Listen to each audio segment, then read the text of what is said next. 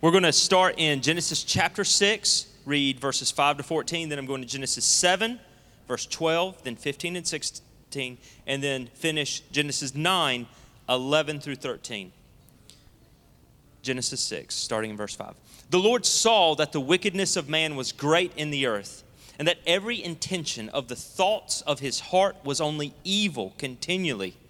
And the Lord regretted that he made man on the earth, and it grieved him to his heart. So the Lord said, I will blot out man, whom I have created from the face of the land, man and animals and creeping things and birds of the heavens, for I am sorry that I have made them. But Noah found favor in the eyes of the Lord. These are the generations of Noah. Noah was a righteous man, blameless in his generation. Noah walked with God. And Noah had three sons Shem, Ham, and Japheth. Now the earth was corrupt in God's sight, the earth was filled with violence. And God saw the earth, and behold, it was corrupt, for all flesh had corrupted their way on the earth. And God said to Noah, I have determined to make an end of all flesh, for the earth is filled with violence through them. Behold, I will destroy them with the earth. Make for yourself an ark of gopher wood. Make rooms in the ark, and cover it inside and out with pitch. And the rain fell upon the earth forty days and forty nights. They went into the ark with Noah, two and two of all flesh, in which there was breath of life. And those that entered, male and female of all flesh, went in as God had commanded him, and the Lord shut him in. I establish my covenant with you, that never again shall all flesh be cut off by the waters of the flood, and never again shall there be a flood to destroy the earth. And God said, This is the sign of the covenant that I make between you and every living creature that is with you. For all future generations, I have set my bow in the cloud, and it shall be a sign of the covenant between me and the earth. All right, you may be seated. Thanks. Let's pray. God, thank you for the chance uh, now to come before your word, and we thank you that you have uh, given us the chance uh, to teach our children the word, that you have given us the chance to study your word on our own and the chance to be challenged by it corporately as we gather here uh, uh, underneath the, the teaching, preaching of your word. God, may it convict us, and challenge us, and strengthen our faith and help us to grow in you. In Christ's name I pray. Amen. Water is about as common of a thing as imaginable, probably second only to the air that we breathe. You probably don't think a whole lot about water except on hot days or when you're really thirsty but we pretty much take it for granted that we've always got access to water. Uh, we know, we, we don't think about it, we know it covers uh, the vast majority of our earth in the form of saltwater oceans. Uh, we enjoy swimming in it in the ocean or in lakes or the pool. Uh, we know that our, our body is dependent on it, uh, it's essential to our life. Um, most of us realize we probably should be drinking more water than we do, but we like our Cokes and Diet Cokes and Mountain Dews and coffee and so we don't drink as much as we should. Uh, but we know water is important. And we probably take it for granted so much that we don't really, we, we probably, may, you, you, may know this, but you probably don't think about it often. Uh, that the reality globally is that not everybody has the access you and I have to clean drinking water. Uh, rough estimates about 2.2 billion people in the world don't have access, regular, accessible access to clean drinking water. And that is uh, more important than just the uh, you know, convenience of being able to swim in a pool or the delight in a, uh, something cold on a hot day. Access to clean drinking water is a matter of life and death. Uh, the estimates are about 700, over 700 kids die every day who are ages five and younger from preventable diseases that could be solved by basic sanitation solutions, including clean water. So hundreds are dying every day because of a lack of access to something you and I probably take for granted, which is being able to turn on the faucet and have clean water that's not going to hurt us. As much as we take that for granted, we probably take something for granted even more, and that is the access to God's Word. We take it for granted that we have a Bible printed in our language, that we have churches accessible to us. We have the proclamation of God's Word. We have access not just to clean water, but we have access to what the Bible calls living water, the gospel of Jesus Christ. And we all, because where we live, by the grace of God, we have access to both clean and drinking water. Every day around the world, there are thousands and thousands of people who are dying without access to living water. The estimates are over 3 billion people who have never heard the name of Jesus, that they don't know the living water you and I have access to. And today and this week, we want to be talking about both things clean and living water. Tonight, we begin Camp Kidfinity by the sea. And so, uh, the next four nights, we're going to take uh, a Bible passage that happens by the sea, or around the sea, or through the sea, or on the sea, or by water of some kind. And what we want our children to see and all of us to see is how God works through water and what God does to teach and change and mold his people, and how God brings judgment and God brings salvation. And that ultimately, if we know the Lord Jesus Christ, as he tells the woman at the well in John 4, you will never be thirsty again.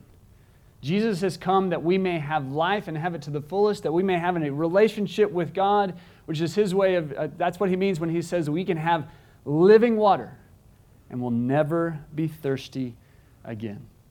Tonight, our, our the first passage our, our kids are going to study is Noah and the ark. And so that's what I want, to share with you today. Next, on Tuesday of this week, uh, we're going to do the woman at the well, which is why there's been a well here for the last couple weeks. And that's where we'll be next Sunday. And so we're talking this week on Sunday mornings on either end and throughout the week how we can never, how, how through Jesus Christ, He's made a way for us to never be thirsty again. Much like we probably take water for granted in our lives, we probably take Noah's Ark for granted in our Bibles, do we not? We think of Noah's Ark as the most simple uh, nursery childhood story in the Bible. It's, I mean, how, how hard is it? It's pretty simple, it's beautiful, it makes good artwork in our nurseries. We've got this guy that's got a boat full of two kinds of every, two of every animal, and just the chaos that that would be, and all the color pictures you can picture with that. And and there was this flood, and the boat survived. And at the end, the boat comes down, and Noah and all the animals come out, and there's a rainbow in the sky, right? Would that take me two, three sentences to tell you that story? It's simple, it's beautiful, it's, it's clear, right? And we paint our nurseries with it. Uh, and yet, the Bible takes four chapters to tell that story. So much so that I had to give a summary of it to Alex so that he didn't you know, have to read the whole thing. This is a, a long story. So the Bible doesn't waste words. The Bible doesn't, doesn't just fill up space so that it takes you longer to read it. The Bible has a purpose for taking that long. So I imagine that we, just like we might take water for granted or access to the church for granted, we might take Noah's Ark for granted and not really dive into this like we should. So, just to give a, there, there are more important things, but just simple things.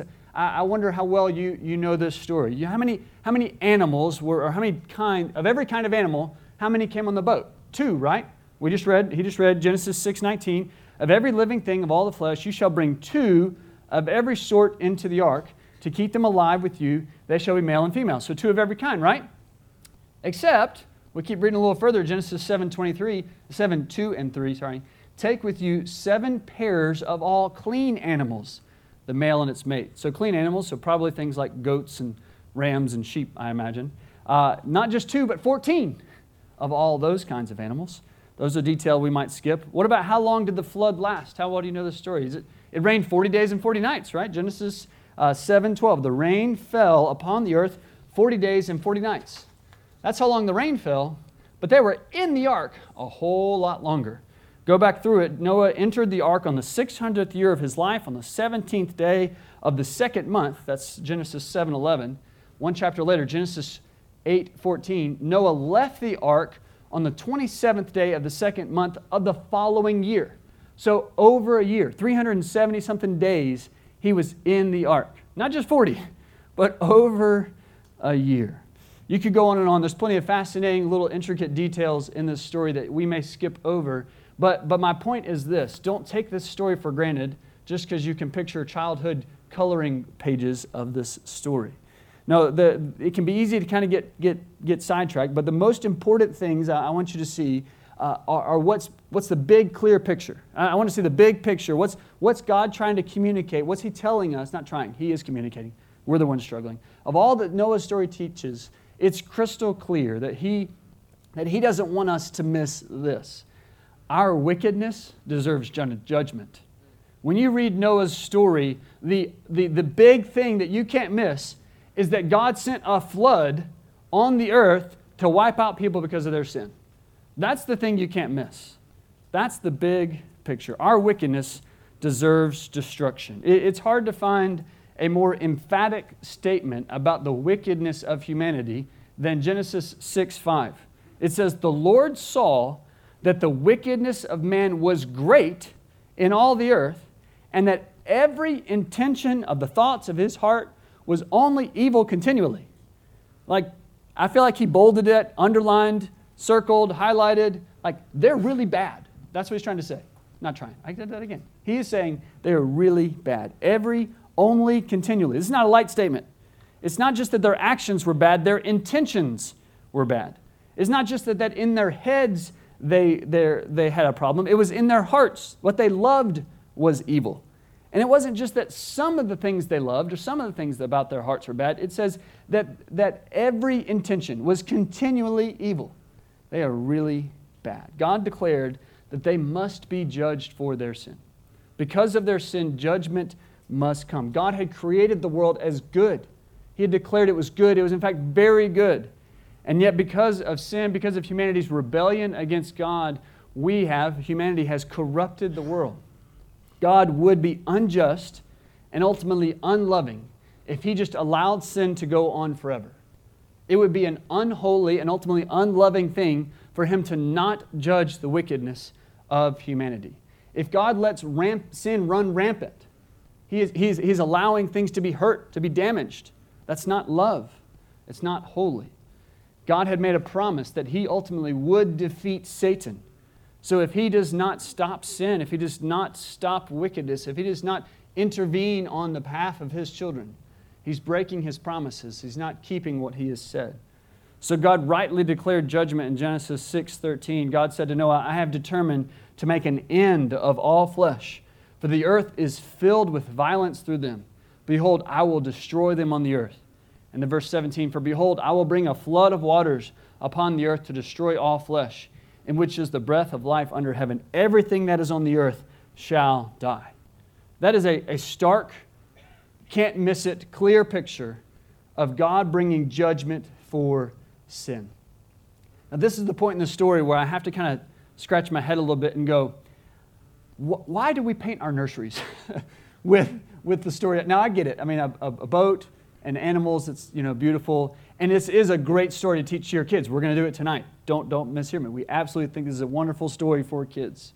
But if you read through Genesis with fresh eyes, through Genesis 6 to 9, this is a lot closer to a horror film than a nursery rhyme. This is, this is judgment of God coming upon the sinfulness of humanity. Don't, don't, don't mishear, don't paint over with pastel colors the story of Noah's ark and miss the wickedness of our hearts and the holiness of our God who brings judgment for sin. Our wickedness deserves destruction.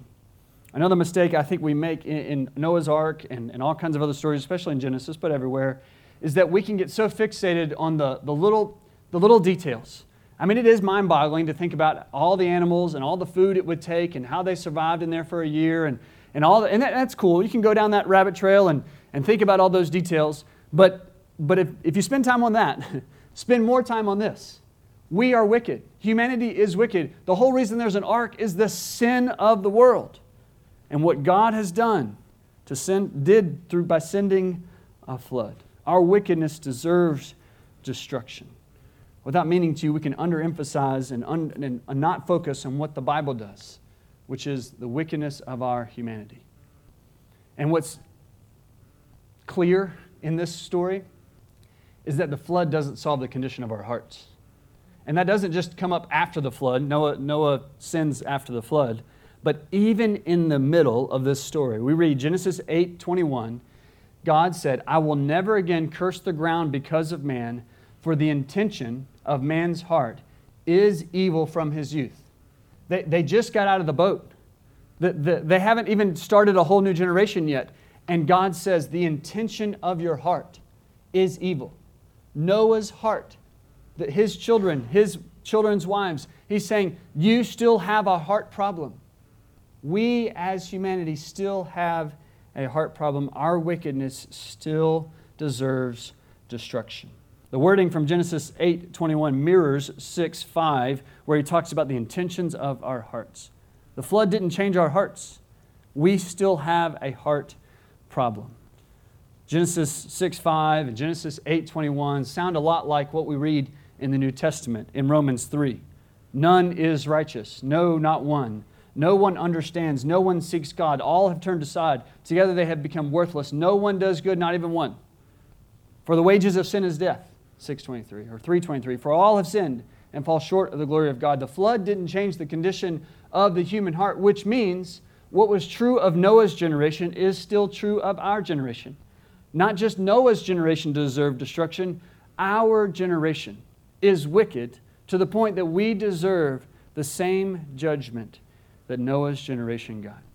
And what is that judgment? It's death. 623, Romans 623, the wages of sin is death. This is one of the connections. If you show, look where Noah shows up throughout the Bible and other places as it goes on, multiple times the New Testament references back to this story to talk about the judgment we deserve and the judgment that's coming. One of those is in Matthew 24. Jesus warns his people that, like Noah's generation was unprepared, so are many who do not know him. They are unprepared for judgment. Or 2 Peter 3 talks about how in that generation they were judged by a flood. The next generation, the future generation, is going to be judged by a fire. The judgment problem is not a problem just back in Genesis 6, it's a problem today.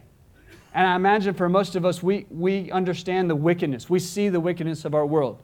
We have interconnected through, through technology and all the, the videos that are all around the world. At any moment, you can see wickedness all around, from Russia invading Ukraine to all the fights over abortion and on guns and schools that are just so many things you can look around and say, if, if a news reporter, if you turn on the news tonight and a news reporter summarized, paraphrased Genesis 6 5 and said about today, they said, you know, this is today, you're watching today. The wickedness of people is great all over the place, and it seems like every intention of the thoughts of people's hearts are only evil continually. You would nod along and say, Yeah, I see that in the world. I see how our world is wicked and destructive and evil, and they're doing all kinds of terrible things. You would say, Yeah, I see that out there. But like I always say, the problem is not out there only, the problem is also in here. The question uh, for us today is yes, I think you, you won't have a hard time admitting that, the, that our generation, the world is evil, but can we also admit that our hearts, the intentions of our own hearts, is evil and wicked? Do we see the wickedness not just out there, but also in our selfishness, our tendency to lie to cover up what we want, our pride, repeating sins over and over, coming back and saying again and again, I keep doing the same thing, whether it be a, an outright addiction or just a habit that we are stuck in, a bad habit, and we just keep going back to over and over again. Do you see our depravity? Do you see the sin that is in our hearts? And if you see it, do you recognize what we deserve? We, like the generation of Noah, we deserve destruction. When we read Noah's Ark story in Genesis 6 to 9, we're, we're, we're not primarily supposed to be thinking about uh, you know, coloring pages. we're supposed to be thinking about our hearts, our wickedness, and the destruction we deserve. Genesis makes very clear the problem of humanity, the problem of our world. But it also paints a pretty amazing picture of a solution. And just like the, the problem was similar in Genesis 6 to it is today, the solution is also similar. Here's what I want you to see also in Noah's story is how God handles the problem. And the way he handles it is this through one and the same act, God brings both judgment and salvation. Through one and the same act, God brings both judgment and salvation. God took a decisive, clear, powerful action in response to what the heart, the intentions of humanity are. He brought a flood, a devastating flood that wiped out everybody except for eight people. And in that same act, he brought salvation to those eight people. The flood was the way God judged the sin of humanity and the way God saved Noah and his family. Genesis 7:22 paints a, just a, a graphic picture of what the flood accomplished. Everything on dry land in whose nostrils was the breath of life died. He blotted out every living thing that was on the face of the ground man and animals and creeping things and birds of the heavens. They were blotted out from the earth. So, God, Genesis, as the story goes on, He did accomplish what He said He was going to do. He brought judgment over all of the creation. And what's incredible is you read the, the wording there, this is a, a, a undoing of what God had done in Genesis 1 and 2. Genesis 1 and 2, when God creates the world, he, he names out the things, how He made the birds of the air and the animals of the land. And so here, He's reversing it. He's undoing it. He's cleaning the slate. He's getting rid of what was evil. He's going back. That's the judgment that He brings. He's undoing it. But He's not just going back, He's also going forward. He brings salvation. Genesis 6 8 is a key verse for understanding this whole passage rightly. 6 8 says, But Noah found favor in the eyes of God. The same, sal- same judge, same act that brought judgment over the world and undid so many of the wickednesses of the world also brought salvation to Noah and to his family. How, how did Noah get it? How did, how did Noah get to be that spot? Did he, did he work really hard? Did he, did he earn his, his, his place? No, it says he found favor. Favor, the word here can be translated the same, it's the same word used as for grace. This is a gift from God. God graciously gave Noah and his family salvation. God, God had to save Noah. Noah could not save Noah. Noah would not have built a boat. Noah would not have gotten in a boat. He would have had no idea this was coming if God had not saved him. But God saved Noah. Everyone else was wiped off the face of the earth but Noah was saved. Genesis 7:23, only Noah was left and those who were with him in the ark, rescued, saved by grace. Hebrews 11 helps us not to miss how, how Noah got to this point, how Noah was saved. Genesis, 11, I mean, uh, Hebrews 11, 7. By faith, Noah, being warned by God concerning events as yet unseen, in reverent fear constructed an ark for the saving of his household. So, how was Noah saved? Same way you and I are saved by faith. It was Noah's faith through grace that he was saved. And God makes it clear with one of my favorite little details out of Genesis about how Noah was saved. Genesis 7 16, it says, The Lord shut the door. The Lord's in charge. He's the one that put them in the ark, He's the one that's rescued them, He's the one that saved them. God saves His people. And in doing so, He reestablishes a covenant relationship with God's, with His people. A covenant shows up as an important theme all through the Bible. A covenant is a formal and binding relationship between two people. So if you go over to Genesis 31, uh, this shows up over and over, but just one example. Uh, Jacob and Laban had been fighting uh, about all kinds of little things. And so they get together and they decide to make a covenant. And each of them has, has an agreement they're going to make. Jacob is going to take care of Laban's daughters and provide for them and love them. And Laban's going to stay on his side. They draw a line, say, You're over there, I'm over here. And they're, they're, that's the agreement. That's the covenant, the binding agreement they're going to make. And the way they remember that covenant is they do a visual sign. They put rocks on the place, right on the line of the border, and they say, You're over here, I'm over here. And these rocks remind us of the promises we've made, the binding promise of covenant of relationship that you're going to be over here, and I'm going to be over here. That's the, the covenant that they make. And what's remarkable about the Bible is that God makes a covenant, a relationship with us. He takes the initiative and He makes a relationship with us. We read in Genesis 8 that it says, um, And God made a wind blow over the earth, and the waters subsided. And as you hear that, if you know the word wind in, in, in Hebrew is the same word as the word for spirit, ruah, you remember, hey, how did the world start? Genesis 1 2. The spirit, or wind, spirit, was of God was hovering over the face of the water. So God is, is now redoing creation. He, he created it, He destroyed creation with the flood, and now He's redoing it. And what do they do? He tells them to be fruitful and multiply. He reminds them, Genesis 9 6, that you're created in the image of God. He redoes creation, He remakes it. Why? So that He can continue in relationship with His people. He makes a covenant, a relationship with them. And how do you know it's a covenant? How do you remember the covenant? What's the sign that he does? He puts a rainbow in the sky. He says, Every time you see that, you remember my covenant. Genesis 9:16, when the bow is in the clouds, I will see it and remember the everlasting covenant between God and every living creature of all flesh that is on the earth. By, that, by the, the covenant was that he will not destroy the earth by a flood again, but it's also this everlasting relationship. He says, You're my people, and I'm your God. And what's incredible is that it's not conditional. He doesn't tell Noah, If you do this, I will be your God. He just says, The bow reminds us of the everlasting covenant. God has made a relationship. He brought judgment for sin, He brought salvation for His people, and He put a sign up in the clouds so that we would remember the relationship that we have with God. God is holy, God is gracious, and He does this an amazing way to bring salvation. And this is not the only time God did did this, is it?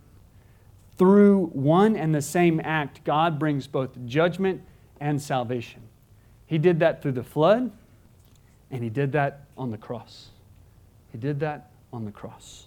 Romans 3:23 For all have sinned and fall short of the glory of God and are justified by his grace as a gift through the redemption that is in Christ Jesus whom God put forward as a propitiation by his blood to be received by faith this was to show God's righteousness.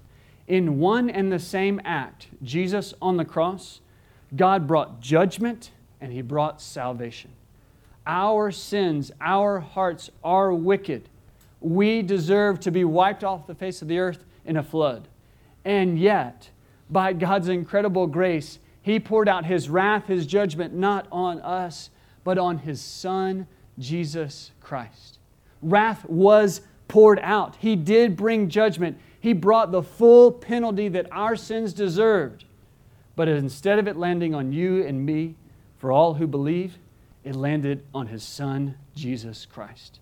And because of that, that one same, the one and the same act, Jesus on the cross, we have salvation. We can be saved. For by grace you have been saved through faith. And this is not your own doing, it is the gift of God. Ephesians 2 8 says. Remember how God closed the door on the ark? My incredibly biblically literate and great Bible student of a wife pointed this out to me this week. John 10 7, Jesus said, Truly, truly, I say to you, I am the door of the sheep. Jesus is the door. He's the one that puts us in the ark. He's the one that brings salvation to us. Because of the cross, we can enter into a relationship with Him. We can have a covenant, a binding relationship with God. Jesus is the way that we have a new covenant. Hebrews 11 says He's the mediator of a new covenant since death has taken place to redeem His people. God has brought us into relationship. We can know the one true God because our sins have been paid for and our salvation has been paid. And what do we do as those who have been saved? Just like Noah, we go through the water. 1 Peter 3 makes this connection for us and compares what happens in the days of Noah to our baptism. That just as Noah went through the waters and was saved, so also our baptism represents how we come from death to life the judgment for our sins happens, and then we come out of the waters in life. We go through the water, just like Noah did, and come into a life of salvation. Through one and the same act, flood and the cross, God brings judgment and God brings salvation. And there's one more still to come. God will bring a final judgment on this world. He will judge all sin on this world. And that's pro- how and why and when exactly all that happens is one of the most debated things in the Bible. But we know it's coming. We know Christ is coming back. He will bring judgment and he will bring salvation, full and final salvation for his children. And we will enter into a new creation. God will once again redo what he's done in Genesis. But it's not just going backwards, it's going forward. Revelation speaks of the new heaven and the new earth that he's going to provide. God has made a way for us to be in relationship, not just today, but for eternity. And the way He did it was through His Son on the cross. How then do we live? The problem is in Genesis 6. The solution's in Genesis 6 through 9. I bet the response is also there too. Those who have been saved by faith in God walk in obedience to God. Those who have been saved by faith in God walk in obedience to God. God's grace comes first in the story of Noah. Noah found favor with God. That's Genesis 6 8. And 6 9 is his response. Noah was a righteous man, blameless in his generation. Noah walked with God. Hebrews 11:7 continues from what we read earlier that Noah became an heir of the righteousness that comes by faith. Noah was holy, he was obedient, he responded to God in obedience because he had been saved. The evidence of Noah's faith was in how he lived. If you read the story, one of the, the overwhelming things you see in Noah's character is his obedience. Genesis um, 6 22. Noah did all this, and he did all that the Lord commanded. Again, Genesis 7 5. Noah did all that the Lord had commanded him to do. Noah was righteous and blameless. He was walking with God. What an incredible picture of who he is. Uh, one, one Bible scholar, Michael Kruger, wrote this is the Bible uses this category of a righteous man for believers who display a marked consistency and faithfulness in walking with God. Of course, this doesn't mean that the people are perfect, sinless, or able to merit their own salvation. It simply means that the Spirit is at work in such a way that they bear steady fruit in their lives. Can that be said of us? How did, how did Noah bear fruit? How was he obedient? God was in him, God was working, and he was bearing fruit. It was the overflow of his relationship was leading to obedience. Noah continually did all that God commanded. And do you notice what Noah said through all this? You go back and look and see what Noah said? Nothing. Noah doesn't speak all the way through the process of building an ark. Not that he doesn't speak, it's not recorded. You know what I mean. He probably wasn't silent, but he was the Bible doesn't record his words all the way through the flood and I mean all the way through the building of the ark and all the way through the flood. And the idea here is that Noah was going to obey whatever God said. Whatever God says, I'll do it. He's not going to he's not fighting back, he's not asking questions. He's just nodding and going. You say build it? Yes, sir. I'm going. He's building the ark. It's a picture of silent obedience. You can't help but think of Isaiah 53 7 prophesying about Christ. He was oppressed, he was afflicted, yet he opened not his mouth. Like a lamb that is led to the slaughter, like a sheep before its shearers is silent, so he opened not his mouth. I wonder if this, this kind of picture could be written of us and our faith. If you have faith, what we talked about all the way through the book of James, it's going to go to work. It's going to have a response. It's, go, you're going to, it's going to lead to obedience. Could Genesis 6 9 be said of you? You're a righteous person, blameless in your generation, and you walk with God? Is the Spirit at work in your heart in such a way that it's bearing steady fruit? Not that you're perfect, not that you always have everything all figured out, but steady fruit, a regular habit of fruit that can come only by the Spirit.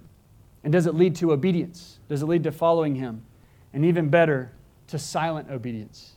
I don't know about you, but sometimes when I, when I see things in the Bible, I want to argue with God. That's fruitless. That's fruitless. Are there things that you are arguing with God about? Are you coming to God and say, Yeah, I see your commands here in the Bible. I just don't like them, and I'm going to tell you about it? Or are you willing to say, Yes, sir. Yes, sir. Are you challenging God? Are you willing to follow Him? You know, as I was challenged by this in my own walk with the Lord, I was also challenged in the way we parent our kids. One of the primary things we demand of our children rightly is obedience, is it not? It is right and good that we tell our kids, You must obey because I am your parent. That is a good and holy thing. But we should make sure we get the demands in the right order. Faith has to come first, grace has to be experienced first, and then obedience. There may be levels of obedience in our children at an early age, even before they personally experience faith in God. But if you're a parent, there's no doubt you've seen their disobedience. They, they have a disobedient heart. So, so what do we do with that? What do we, how do we get to the heart of our children? Do we just get louder? Do we just get harsher and harsher in our punishments? Sometimes, but does that change their hearts? No, it doesn't change their hearts. What we need to change is their desires, the things that they love. So, yes, we call for obedience, and at the same time, we display the greatness of our God. Do you know what changes hearts? God does. God does. What we should be calling for in our children is for them to see how awesome God is, to see His beauty and His majesty and His love, because that's what changes their hearts, because that's what changed ours. We will never be obedient to the Father if we don't know the Father, if we haven't seen Him for who He is, if we don't know the glory and the grace and the majesty and the splendor of Jesus Christ. We will not love Him, and therefore we will not obey Him. And our children are no different. When we parent, we should be displaying the greatness of God, showing them, teaching them, explaining to them the greatness of God and then calling for their obedience in response to who God is. God has called us and given us the opportunity to know Him. If we just have the fuel, it will lead to our obedience. Imagine uh, asking a teenage child to go and, and cut the grass, and you give them, you give them the lawnmower, you give them instructions, you say, hey, this is, this is where I want you to cut it, and I want you to done all these different ways. I want it to be just like this, and, and I want you to be done by this time. Imagine leaving and coming back, and the teenager is just sitting there sweating and has done none of it. And you're like, what is the deal? I gave you clear instructions. And you realize they say, hey, there's, there's no gas in the lawnmower. There's no gas can. There's no gas. They had no fuel to accomplish the thing you're asking them to do. For God, for us, for what He asked us to do, He asked us to obey Him. But He gave us the fuel to do it. He put His Spirit inside of us by faith. And we pray the same for our children. If we want to follow God, we have to know God. If we want to be obedient, we have to know Him. If we've been saved, it will lead to our obedience. I want you to see the holiness, I want you to see the justice of God, the grace of God in the story of Noah, so that it will transform your life, so that God's grace, God's power, God's majesty will change you to be somebody who follows Him. Because through one and the same act, God brought both judgment and salvation. There's one final thing I think you may miss, we may miss, easy for me to miss, in the story of Noah. Genesis 9:13 uh, the NIV and many others translate the word rainbow, because that is what he's talking about. But the, the, the word he actually uses is just the word, the common word for bow. So we read this, Genesis 9 16. When the bow is in the clouds, I will see it and remember my everlasting covenant. So when he sees, when he talks about a bow, what he's talking about, what he's picturing, what the first hearers of this story would have heard, is that the bow is a weapon of war. A bow is, a, is, a, is, a, is a, something you would use in war to fight. And God has taken his bow, and which way is it facing? He's, he's set it down. It's, it's just, it's laying at rest. It's not, it's not being used. God is no longer aiming his bow at humanity. God has taken his bow and he's set it in the clouds. He is no longer taking out his wrath, pouring his wrath out on us. But instead, the bow, by sitting in the clouds the way it is, is actually facing up. Now, I don't want to make too much of this because I, you know, this, this could be over, over sentimentalizing this, but I, I think this is here. It's a beautiful picture in the Bible. Sally Lloyd Jones in the uh, Jesus Storybook Bible uh, says it this way God's strong anger against hate and sadness and death would come down once more, but not on his people or his world. No, God's war bow was pointing was not pointing down at his people, it was pointing up into the heart of heaven. Jesus, God, God would take aim at sin and destruction and everything that deserves to be judged. He would take aim at that one more time. But instead of facing down, he was facing up. The arrow was not pointed at you and me, the arrow went into the heart of his own son. That's the next place that the judgment comes on the sin of the world. God has made a way for us to be saved in one and the same act by sending his son to die on the cross so that our sins could be judged and that we could be brought to salvation. That's what we want to tell our kids tonight. That's what a story I hope you know that God has made a way by grace for you to be saved. And all who know him follow him and respond in obedience. Let's pray. Father, thank you for the story of Noah, for what you have done in your creation to bring judgment, rightly so, upon the world, but also to bring salvation. Father, we confess that uh, apart from your work, we wouldn't know this story at all. We wouldn't know what you've done. We wouldn't understand your majesty and your splendor and your grace. God, we would be, just be blind to it all. And yet you've made a way for us to know you. And so we praise you. God, I, I pray for any who do not yet know your grace, that we would see uh, how wonderful you are. We'd see how wicked our sin is, and we would repent. God, I pray for those who do know you, who are not walking in obedience. God, that you would transform our lives, that our eyes would be opened, and that we would follow you today because of how great you are. God, bless this time as we sing. Bless this week as we continue to study your word. And may we continue to show your grace to those all around us so that all may know that we don't have to be thirsty, but we can be satisfied in you. In Christ's name I pray. Amen.